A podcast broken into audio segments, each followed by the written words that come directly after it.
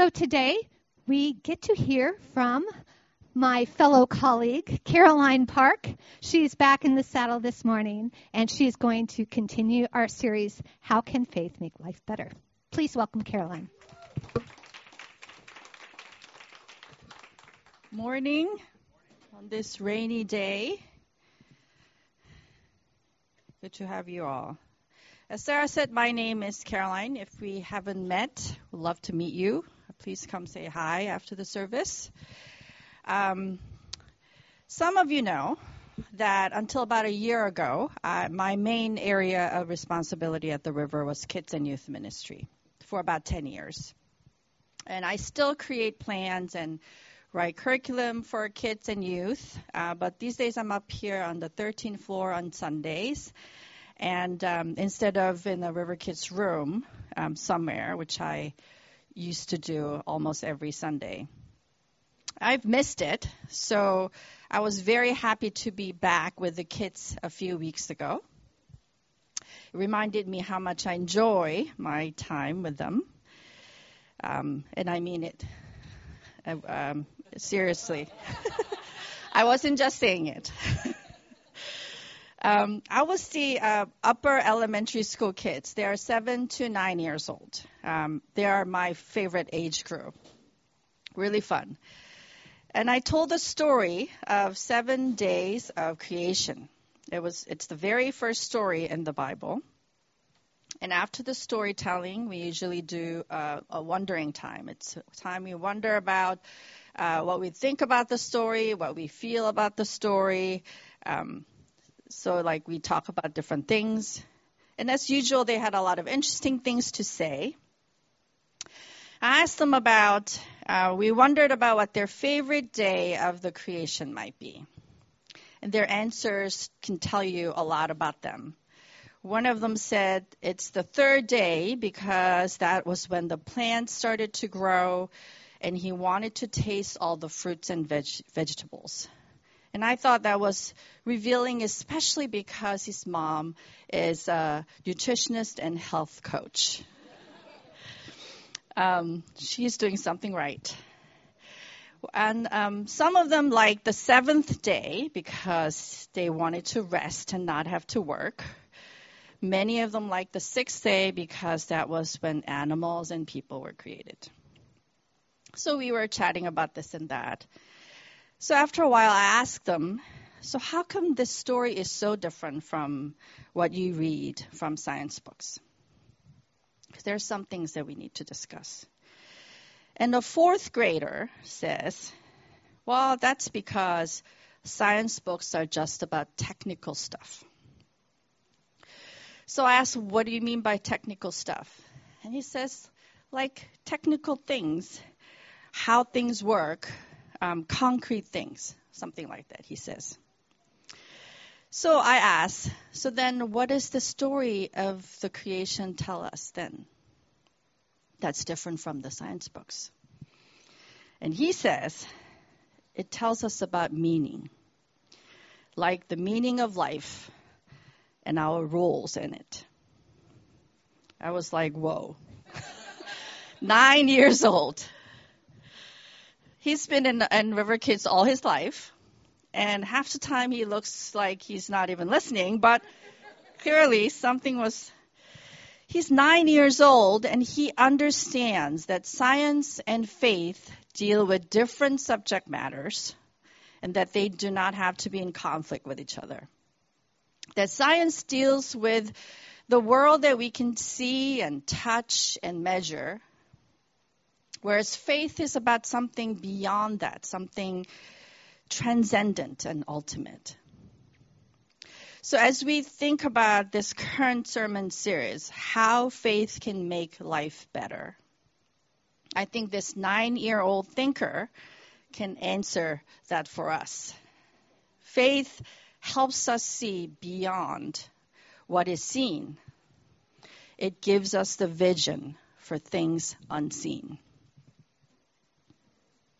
so we can stay true to what we value, what matters to us, what is meaningful to us.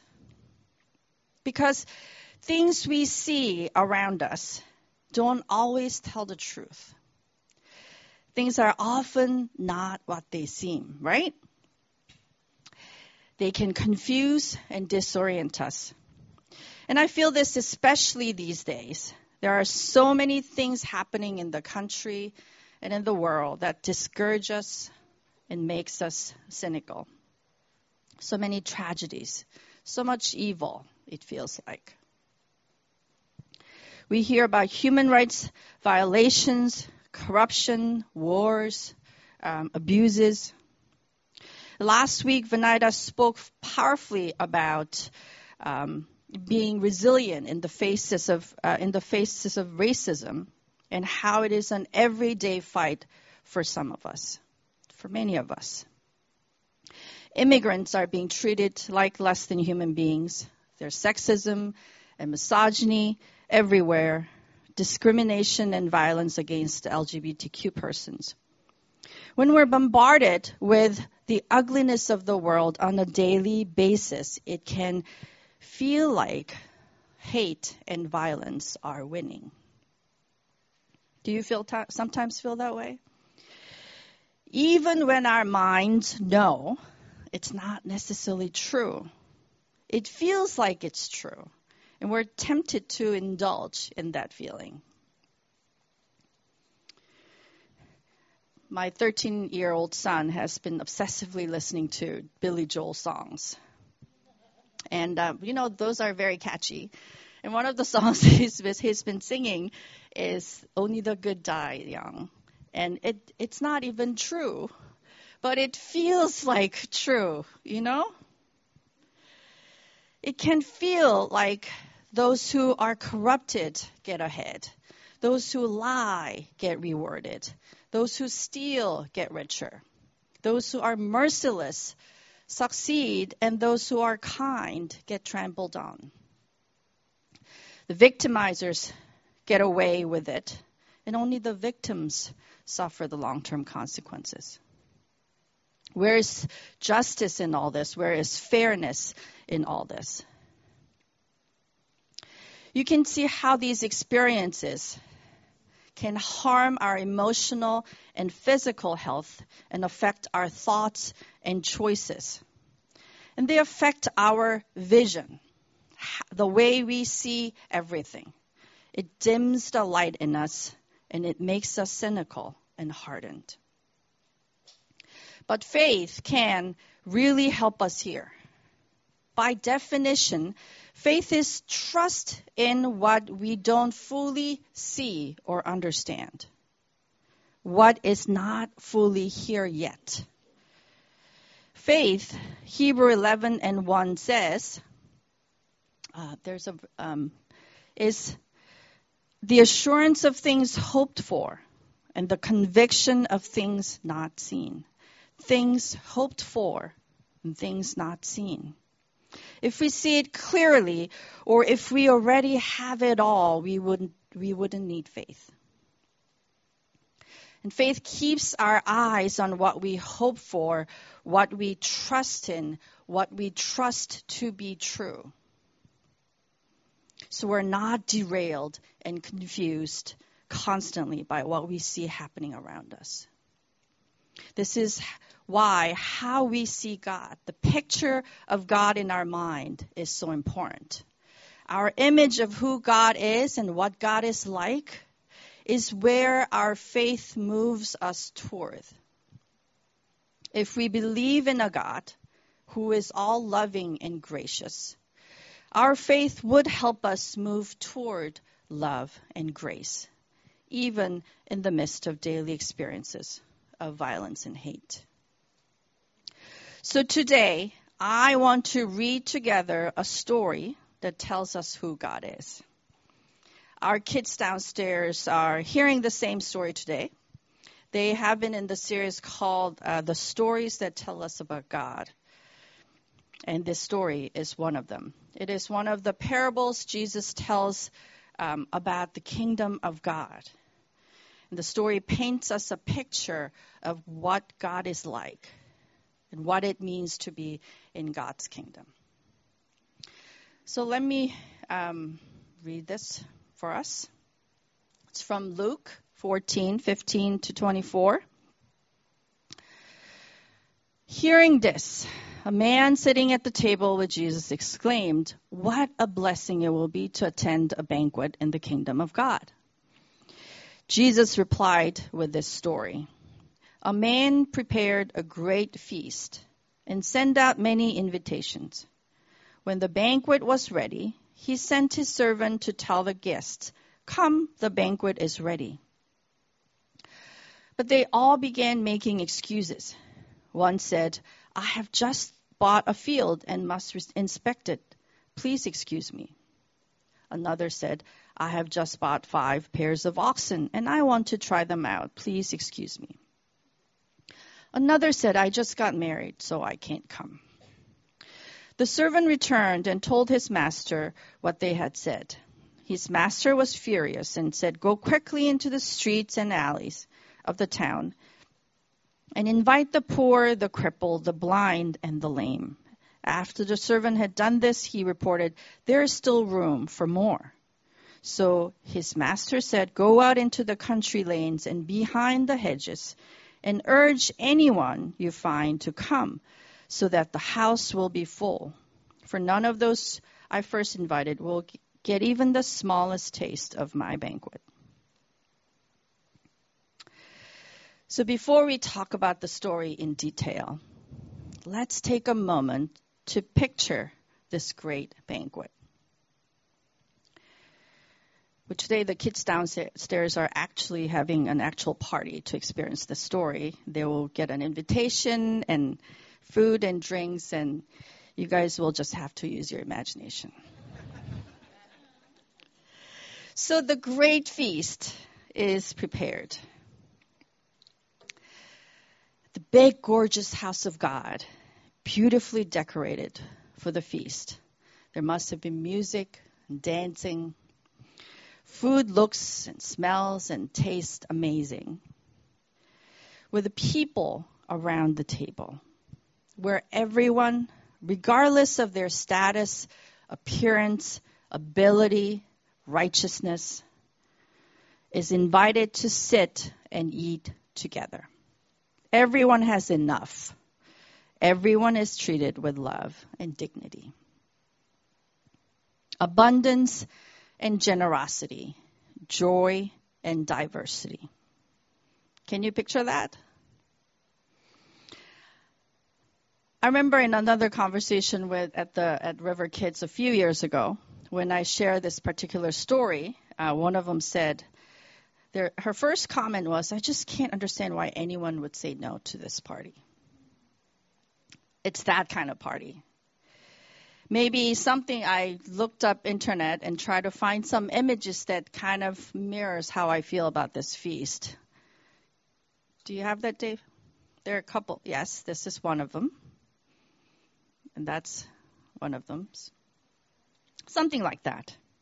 Abundance, generosity, joy, and diversity. That is the image of God's kingdom that Jesus has given to us. This is the image. This is the picture to keep in mind whenever we think about or talk about Christ. This is the picture Jesus actually gives us over and over again in the Bible.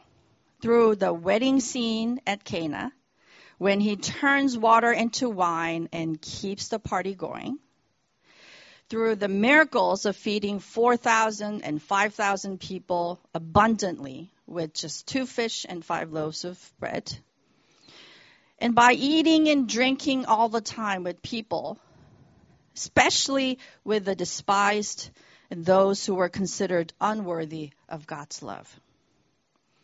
Jesus gives us this picture of God's feast to hold on to. So, what is up with those people who were not coming? Making excuses. We might find some clues in what comes right before the story, the context of the story. When Jesus told this story, he was at the home of a distinguished religious leader for dinner. And people were watching each other closely at this party and vying for seats closer to the head of the table. It was one of those social scenes where people were comparing themselves with each other and ranking their own importance. Do you see the contrast between this setting and the story that Jesus is telling? And a man comments, What a blessing it will be to attend a banquet in the kingdom of God. And the story that Jesus tells is in response to this man's comment. And I think there is an assumption in the man's comment. What a blessing it will be to attend the banquet in the kingdom of God. And the assumption is that not everyone would deserve to be at this banquet. Only the most esteemed will be invited. It will be an honor to attend God's feast because it would mean that that person earned their seats there, that the person was worthy of God's love. So Jesus is telling this parable of a completely different kind of feast and saying that the ultimate feast of God's kingdom is not about ranks or status or worldly achievement that you think will earn God's favor and make you more worthy, but it is about participating in what we are already invited to, receiving what is already given. Not needing to earn or deserve our place, but celebrating God's undeserved gift to us. People who didn't come because they bought oxen or a field or got married, which the kids in my discussion group all understood fully were bogus excuses. I mean, one of them said, Why can't he just bring his wife? And those people who made excuses and didn't come are perhaps the people who were uncomfortable with receiving something without earning. We're afraid of getting something without being able to pay back. Or who are offended at the suggestion that they will be all together at the same table with those who they consider inferior, sinner, undeserving, the riffraffs. You see, the party that God is throwing, anybody can attend. Anybody can be there as long as you're okay with people, other people who are there. Right? We're all invited and we all can partake in the joy of God's kingdom as long as we're okay there, our enemies might be there. That those who we don't regard highly will be there. Those we think don't deserve God's love will be there too. Because as we just heard from Jesus, God is going out into the country lanes and behind the hedges to the unprivileged and the suffering whom we don't always see or hear, whom we don't always remember to value and include, and urging them to come, urging anyone she finds to come so that the house will be full. This is the image of God I want us to carry with us so that even in the midst of hate and violence around us, we can see clearly through our faith and walk toward this image.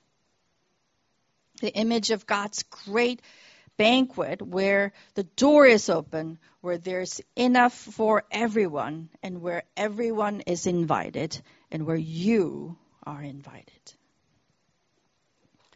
This great banquet is happening here, now, right around us, even when it is hard for us to see. And even when it is hard for us to see, through faith, we can hope for what is unseen. And through faith, we can bring this ultimate reality of God's kingdom into our lives more and more every day. How do we do that? How can we bring God's kingdom to be our reality in life? I have some practical suggestions for you. The first is to see your own story through faith. See your own story again through faith. In life, we sometimes go through experiences that leave us feeling that we're less than, or that somehow we're left out of God's feast. It could be the experiences of regular, constant microaggressions that you experience, or systematic injustice based on race, gender, sexual orientation, class, or disabilities. Or the experiences of being hurt, betrayed, or used by others physically, emotionally, and or sexually. Or it could be just be the bad luck that brought losses and disappointments in your life, or our hopes and dreams and needs and desires unfulfilled and unmet. These experiences can leave a lasting mark in the way we experience life, in the way we see the world and God. They can make, a, make it harder to believe that we are already loved fully and that we have our place at God's great feast. These experiences tell us lies that we consciously or subconsciously believe and often live out. So I encourage all of us to put in the work of reflecting on our stories and seeing them again through faith. Through the unnegotiable truth that God's love covers you completely and you're part of the greatest feast. I have a friend who has worked with a therapist after a trauma that shook his sense of self badly.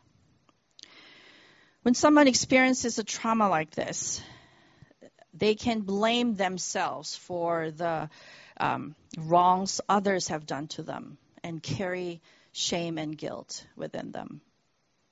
So, as part of this trauma work with the therapist, he wrote and rewrote his story over and over again to see if there were any lies lurking in the way that he was seeing or internalizing what happened so that the end of that process, that his story will reflect truth of his worth and dignity. It was a powerful process for him. So put in the work to process and retell your own stories through God's love.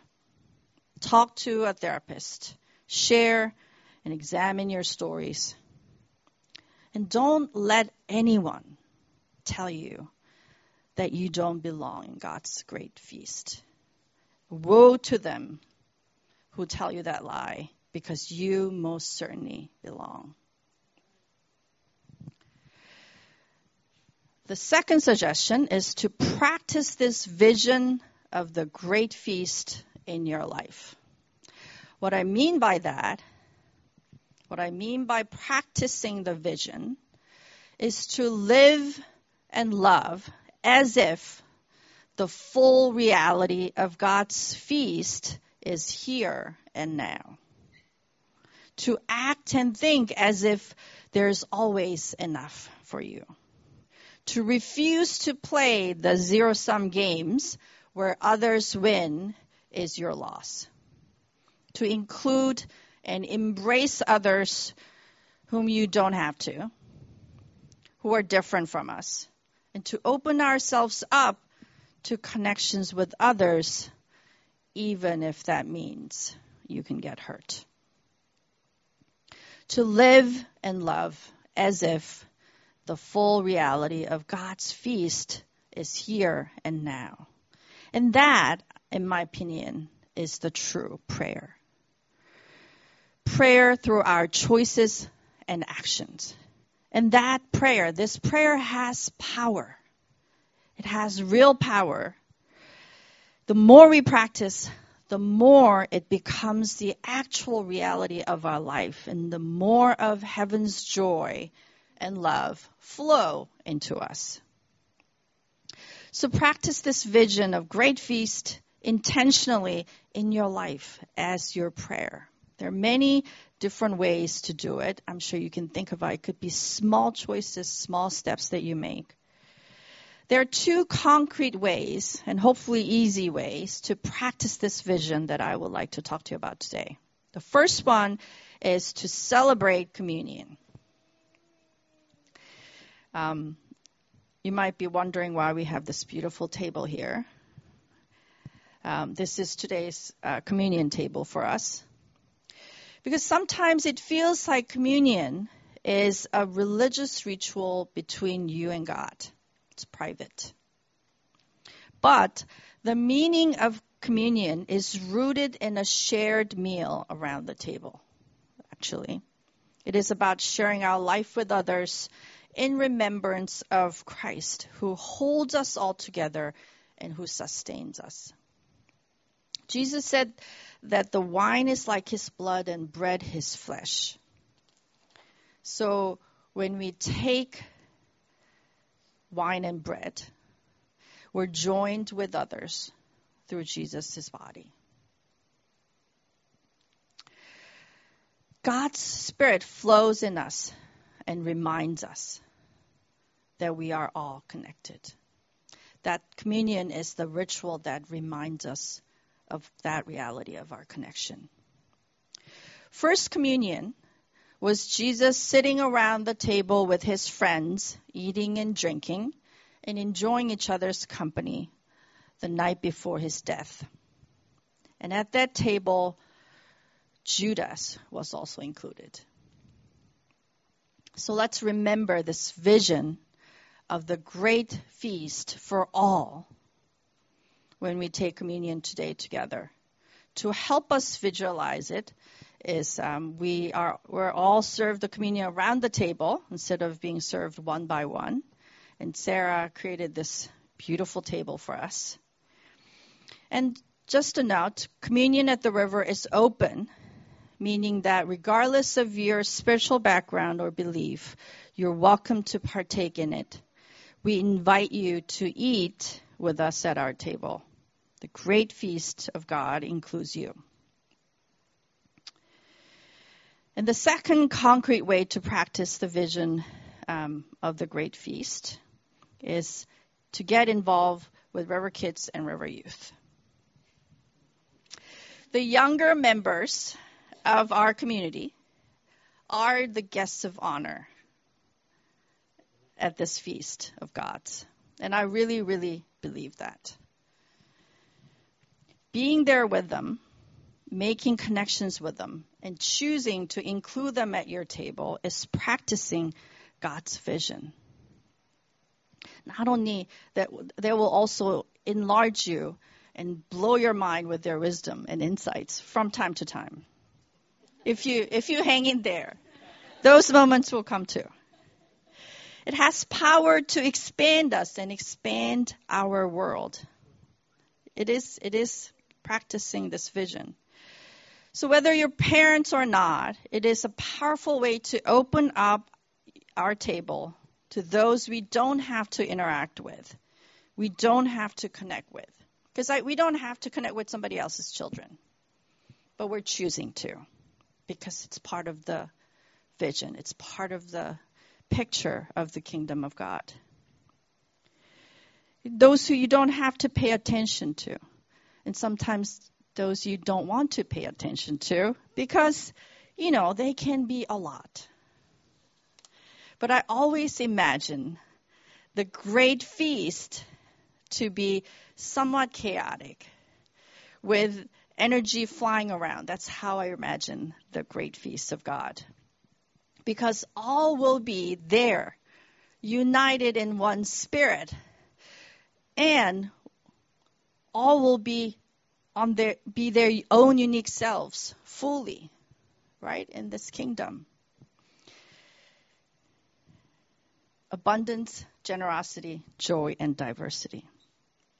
And when you hang out with kids, you will be reminded of this truth. You will see the beauty in the joyous chaos, which is really the sign of thriving life. Let me pray for us. Jesus, we thank you for this amazing feast that you have prepared for us, that you are constantly inviting, inviting us to, to join, to partake, to join hands with your friends around the table and strangers, people that we don't know, people that who we are different from. And that life, you offer life through that. So I just pray today that Jesus, you plant this vision of great feast in our spirit. Let us hear the invitation from you to join in. And let us be those who invite others. And let us be those who share our space with others. And let us choose for this vision every day, even when we don't feel like it, even when we feel like we're seeing the opposite. And let the power of heaven flood our hearts and minds and our lives, our relationships. And let us step closer to you and your kingdom of God today. Shower us with your abundance, with your generosity, with your joy and love. In Jesus' name, amen.